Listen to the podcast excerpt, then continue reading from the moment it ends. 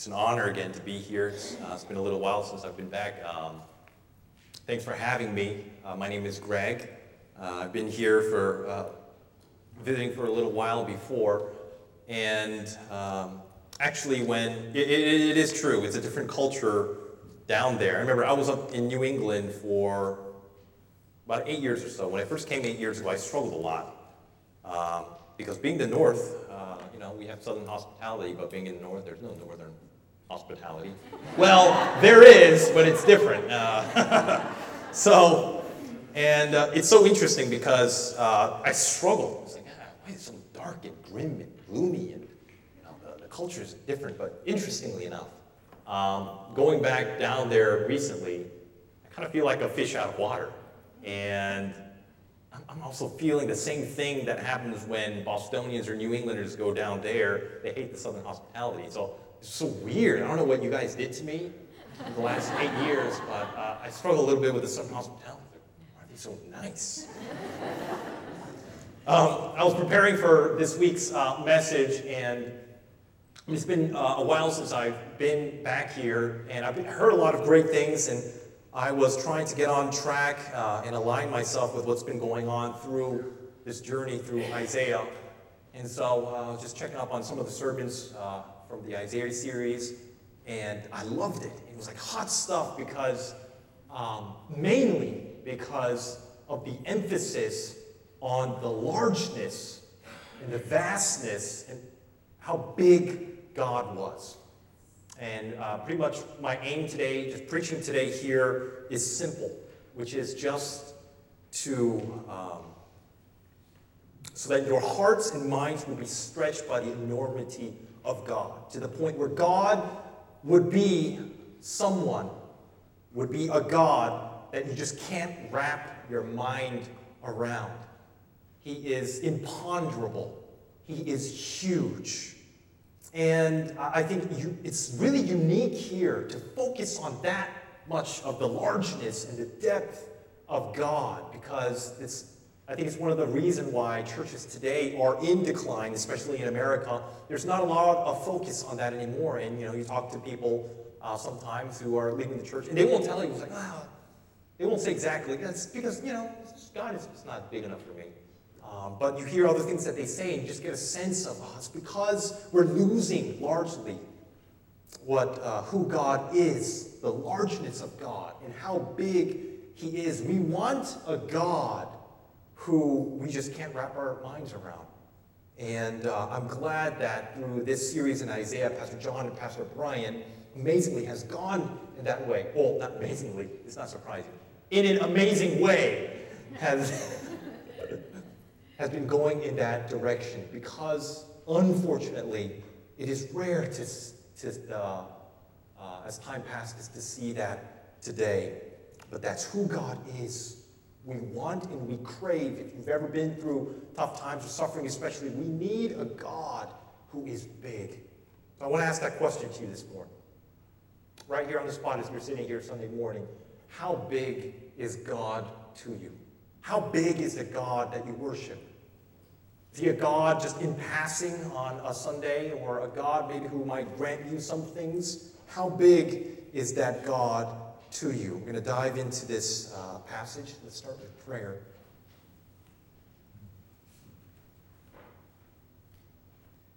Father, as we uh, submit ourselves to you, we open ourselves up to you and ask that you would do uh, amazing things, things that are unexpected, things that we wouldn't expect you to do. And so we don't want to ever get used to you and be able to predict easily what you're doing. But we thank you that you're a God who always keeps us on our toes, that every single day that the grace that you offer to us is new and different. And so we pray for that newness now, whether we've been a Christian for a week or 50 years, to long for that newness, because we believe that you are creating new things even at this moment. As I deliver your word, help me to be as honest and faithful as I can. We ask in Jesus' name, amen.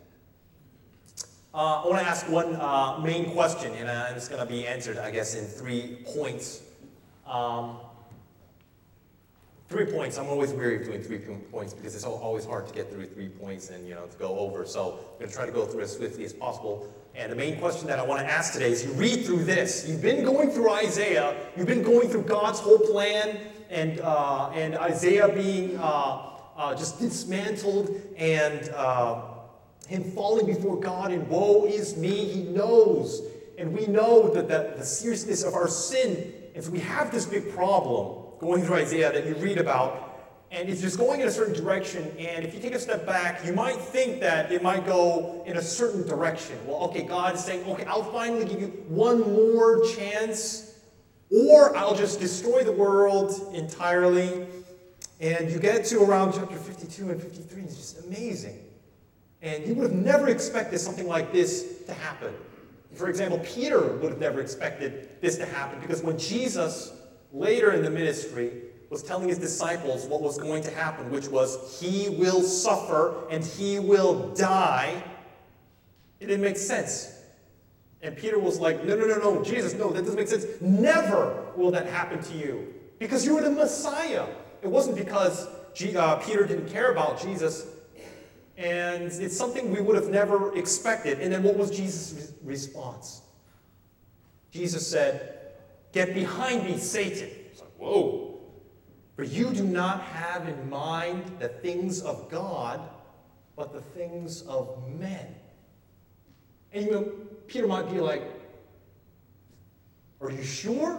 Because isn't it a godly desire to want to preserve your life? Isn't it a godly thing to want your well being? Isn't it a godly thing for you to be glorified and be king at this moment in this place here in Israel and take us out of uh, captivity? It's like, what do you mean? It's the, uh, the things of men. Because Jesus had a specific way he was going to come about, uh, bring about the salvation of our souls. So you might be asking when you read chapter 53, why would God do it this way? Why did he choose to save us in this way? Because it doesn't make sense. When Jesus, the hero of the universe, finally gets here, he shows up after years of sin, after years of sorrow and suffering and failure after failure after failure. He finally shows up. And what, what does he do? It says he had no beauty or majesty to attract us to him, nothing in his appearance that we should desire him despised, rejected by men, a man of sorrows, familiar with suffering, like one from whom men hide their faces. He was despised. We esteemed him not. We held him in low esteem, took up our pain, and bore our suffering. We considered him to be punished by God, stricken by him, and afflicted. He was pierced for our transgressions, crushed for our iniquities. And so you might be thinking, well, the hero of the story finally shows up, and compared to all these other religions, it doesn't make sense. It looks like something that's like an embarrassing story of the gospel. And so, why did God do it this way? Why is there so much blood in this good news of the gospel? So much brutality. Why does it have to be all this, you know, this, this uh, nonsense suffering and punishment? And uh, the first reason uh, that I'll give you is that it happened this way, this weird, unique way, unexpected, for the sake of your certainty.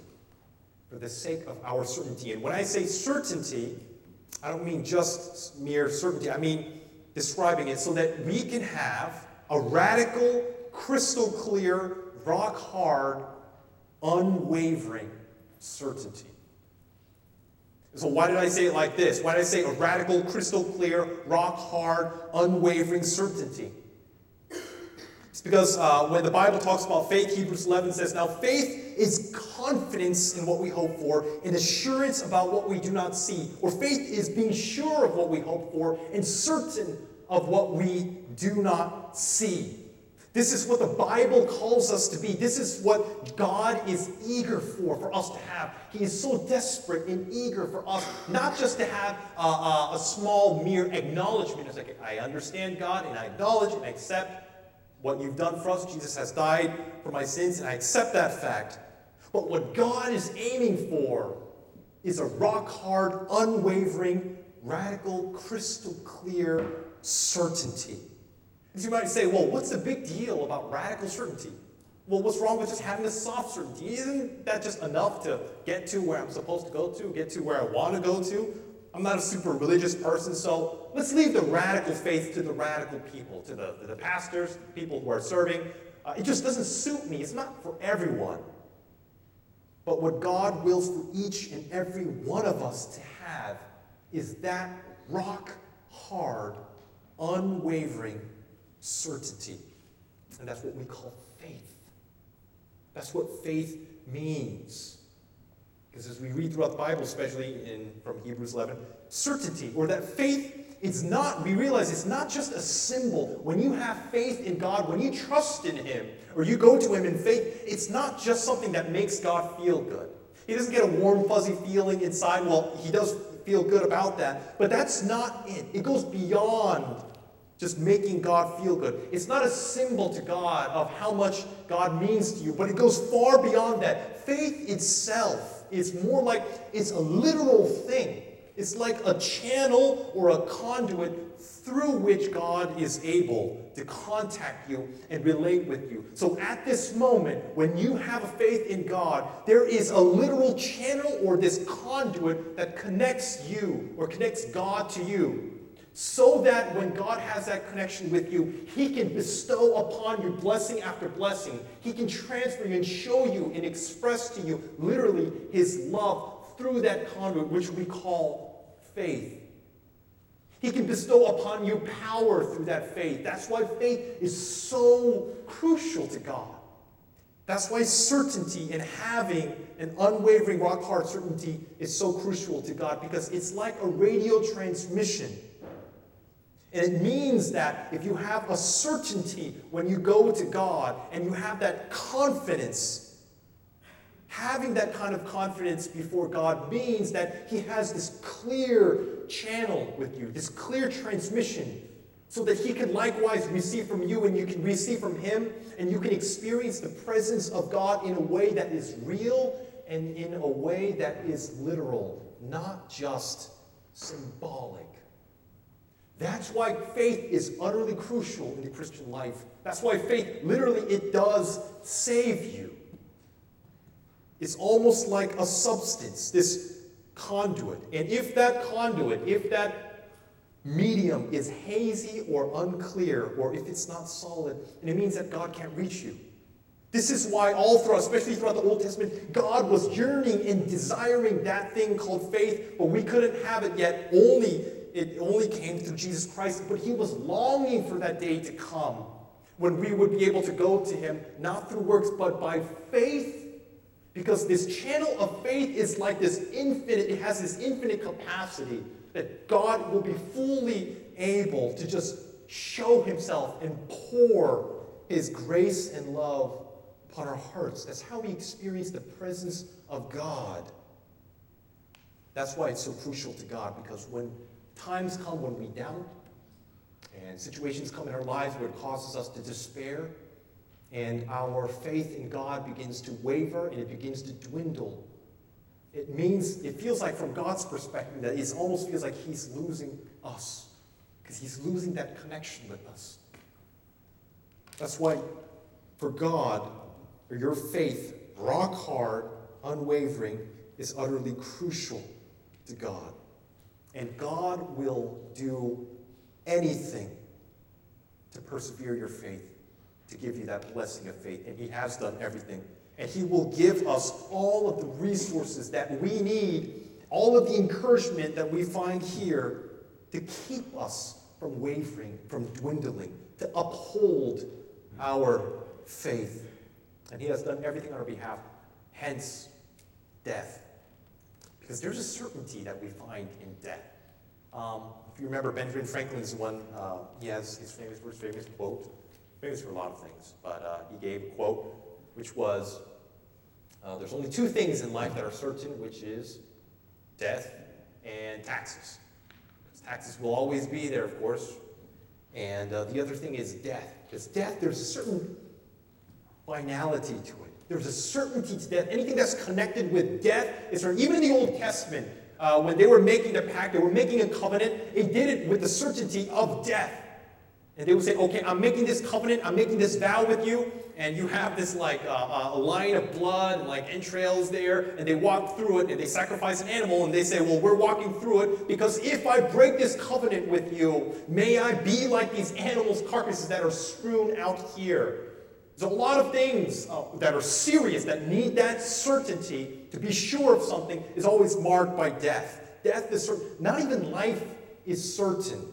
Um, I have two kids now, but uh, my first, Ezra, he's four years old now, but before, when my wife uh, was pregnant for the first time, she miscarried. If you've ever been you know, through miscarriages, uh, you realize how uh, frail life is. And my wife ended up uh, actually miscarrying three times, and our fourth was finally, uh, you know, the pregnancy that made it. Was around eight, the eight-week mark. I was really, um, you know, excited. You know, she said she was pregnant. Um, not at the eight week mark before that. And I was like, oh my goodness, I'm going to be a father and things like that. And later, um, it was devastating because, you know, uh, she, she had some complications and she miscarried after that.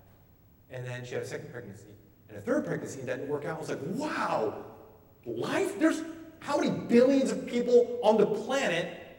And is it this hard? You get a sense of the frailty of life and how fragile life is. And I mean, unless you watch like those teenage uh, pregnancy documentaries where, um, you know, it seems really easy to get pregnant. They kind of, you know, scare you into that and they're like, um, you know, it was only like one time where we barely even, you know, nothing hardly even happened, you know, I became pregnant, things like that. But on this side of it, if you've experienced that, you're thinking, wow, it is not easy for life to just be created. Life is not certain ever. Even if you made it, you're born, you're alive now, you exist, it's not certain. Of course, death is very certain, which is why God chose to do it this way. He connected his death, the death of God, which brings about the greatest certainty. If he's going to do, uh, I mean, if he's going to die for something, it's going to be something that cannot be undone. Whatever he died for, there's going to be a finality, finality to it that no one else can touch. Circumstances won't be able to undo this because it was brought about by his death. Anything internal, you or the devil, Satan himself, will not be able to undo what God did for us on the cross. It has been marked by not just a person's death, but by the death of God. So you know it's going to be something that has certainty to it. That's why our faith, rock hard, unwavering, is literally supported by the death and the suffering and the torture of God, which is one reason why God, I think, did it this way. For the times in your life where you go through, uh, you have a connection with God, and that connection begins to dwindle because your presence and your relationship to God is that precious he had to die for so as to allow your faith to be maintained by that high level of certainty.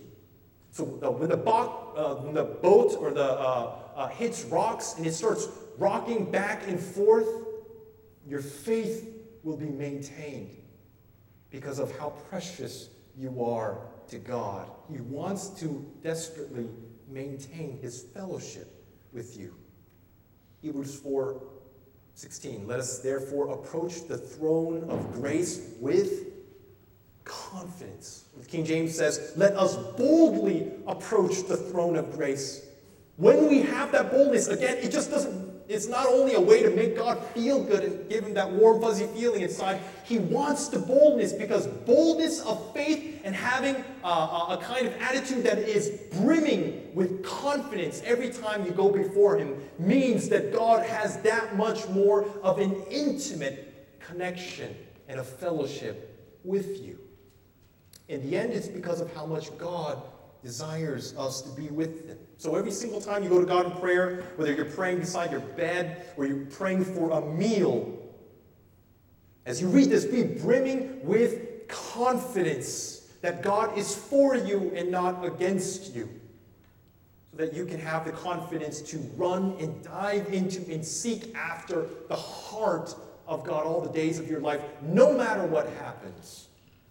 So that's point number one. Why did God do it this way? So that you can have a radical, crystal clear, rock hard, unwavering certainty that connects you to God. And it's supported by God's death, by the death of Christ. Number two, why did God do it this way?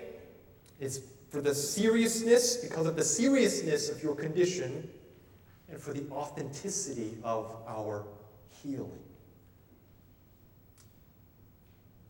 Have you ever wondered why the gospel was, you know, just so much, so much brutality in? The early Christians, um, you know, they were doing all this communion, they're talking about the blood of Christ, God dying, things like that. And a lot of people, you know, some people on the outside in the room was like, wow, these guys are like vampire, you know, Christians, always talking about God and things like that. But it was a way of rejoicing because we know that in the midst of that suffering, there's something real that happens. But you might question, isn't God omnipotent? Can't he do anything that he wants? Just snap his fingers, take away our sin.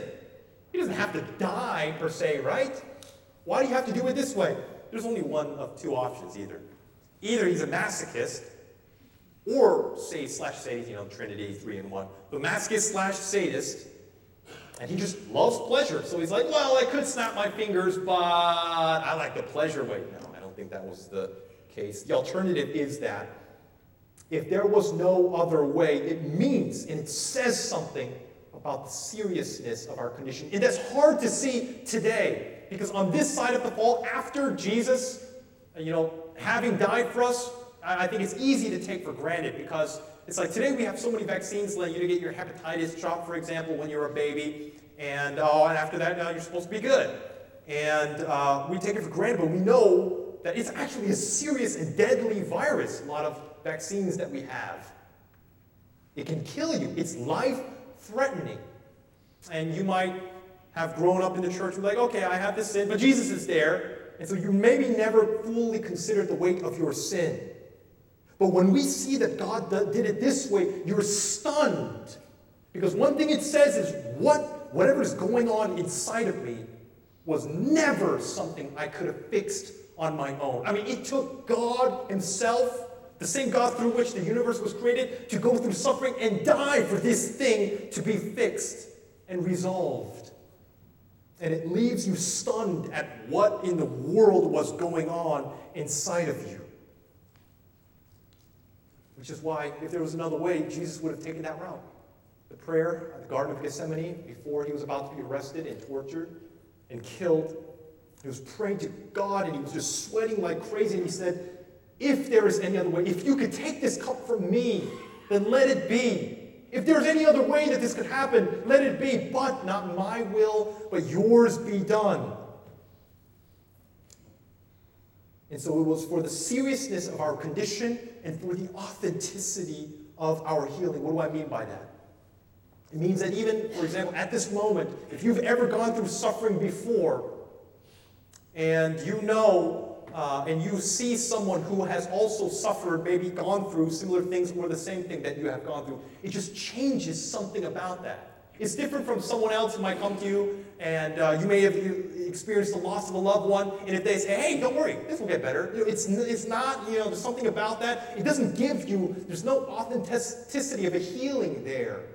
But Jesus chose to do it this way because he knew how serious your sufferings and scars and wounds were. So when he goes through that horrific, horrific brutality and brutal treatment, that suffering on our behalf, our wounds, again, not symbolically, literally, through faith become undone. So if you're ever questioning, even at this moment as a child of God, whether, ooh, you still have a lot of sickness or you still have a lot of, you know, sin, you still have a lot of brokenness, you have still scars and wounds, I don't know uh, what my state is, read this again and remember, be encouraged. Because every time Jesus was whipped, Every time Jesus was struck, every drop of blood that was shed, every single instance of pain and suffering that Jesus received, literally, not symbolically, literally transcended time and space to come to your existence at present so as to heal your wounds and cover your sin in a wholesome way, in a literal way, in a nitty gritty, practical, real way. So when the Bible tells you that you are healed, it's not just playing games and saying, well, it's like you are healed, or it feels like, or it's meaningful in a certain way. Literally, you are healed. If Jesus, the, the author of your faith and of the universe, is going to suffer, not one iota of suffering will be wasted, but will be used for something that is effective. What an amazing support that we have, knowing that the wounds of Christ heal ours. When your spiritual walk, if you ever doubt as you look in the mirror and struggle, know that the brutality of God has covered the entirety of sin. There is no, you missed the spot. Very quickly, last point. Why do you do it this way? For glory. If you're making a resume for any reason, job or going, getting into a school, you want to always put your bragging rights on there. You want to put what you want to be most known for. And God also has such a list. But He has one thing that He wants to be known for more than being majestic over all creation, having power over nature, infinite strength, healing illnesses, infinite wisdom. More than all that, He has one thing He most wants to be known for that supersedes everything else by a long shot. And that is what we read today in Isaiah 53 that He suffered on your behalf. He wants to connect and intimately intertwine His glory to your well being. God's glory is something that will get done. And He wants to connect it to your well being, which is why He died and labors for you to have encouragement for the soul. This is the main thing that he, he, uh, God most wants to brag about that would ring throughout all of the universe. I want to end with Revelation chapter 5, verse 11. Then I looked and heard the voice of many angels, numbering thousands upon thousands and 10,000 times 10,000. And all these angels encircled the throne and the living creatures and the elders. And in a loud voice, they were praising God and saying, What? Worthy is the Lamb who was slain. God wants popularity for being slain. He wants that message to ring out in the universe to be slain for on your behalf to connect that glory that is the greatest purpose of the universe and to uh, intimately connect it to your well being so as uh, for you to have an amazing amount of support and to be, per, uh, to be supported in your faith with God. So, how big is the God today when you consider the amount of love that God has for you on the spot at this moment? I pray and ask God that you will, every time you go to God, read His Word, think about Him, taking a walk, whether you're lying in bed or you're at work, that you will be brimming with confidence that is supported by His Word and what He's done for you.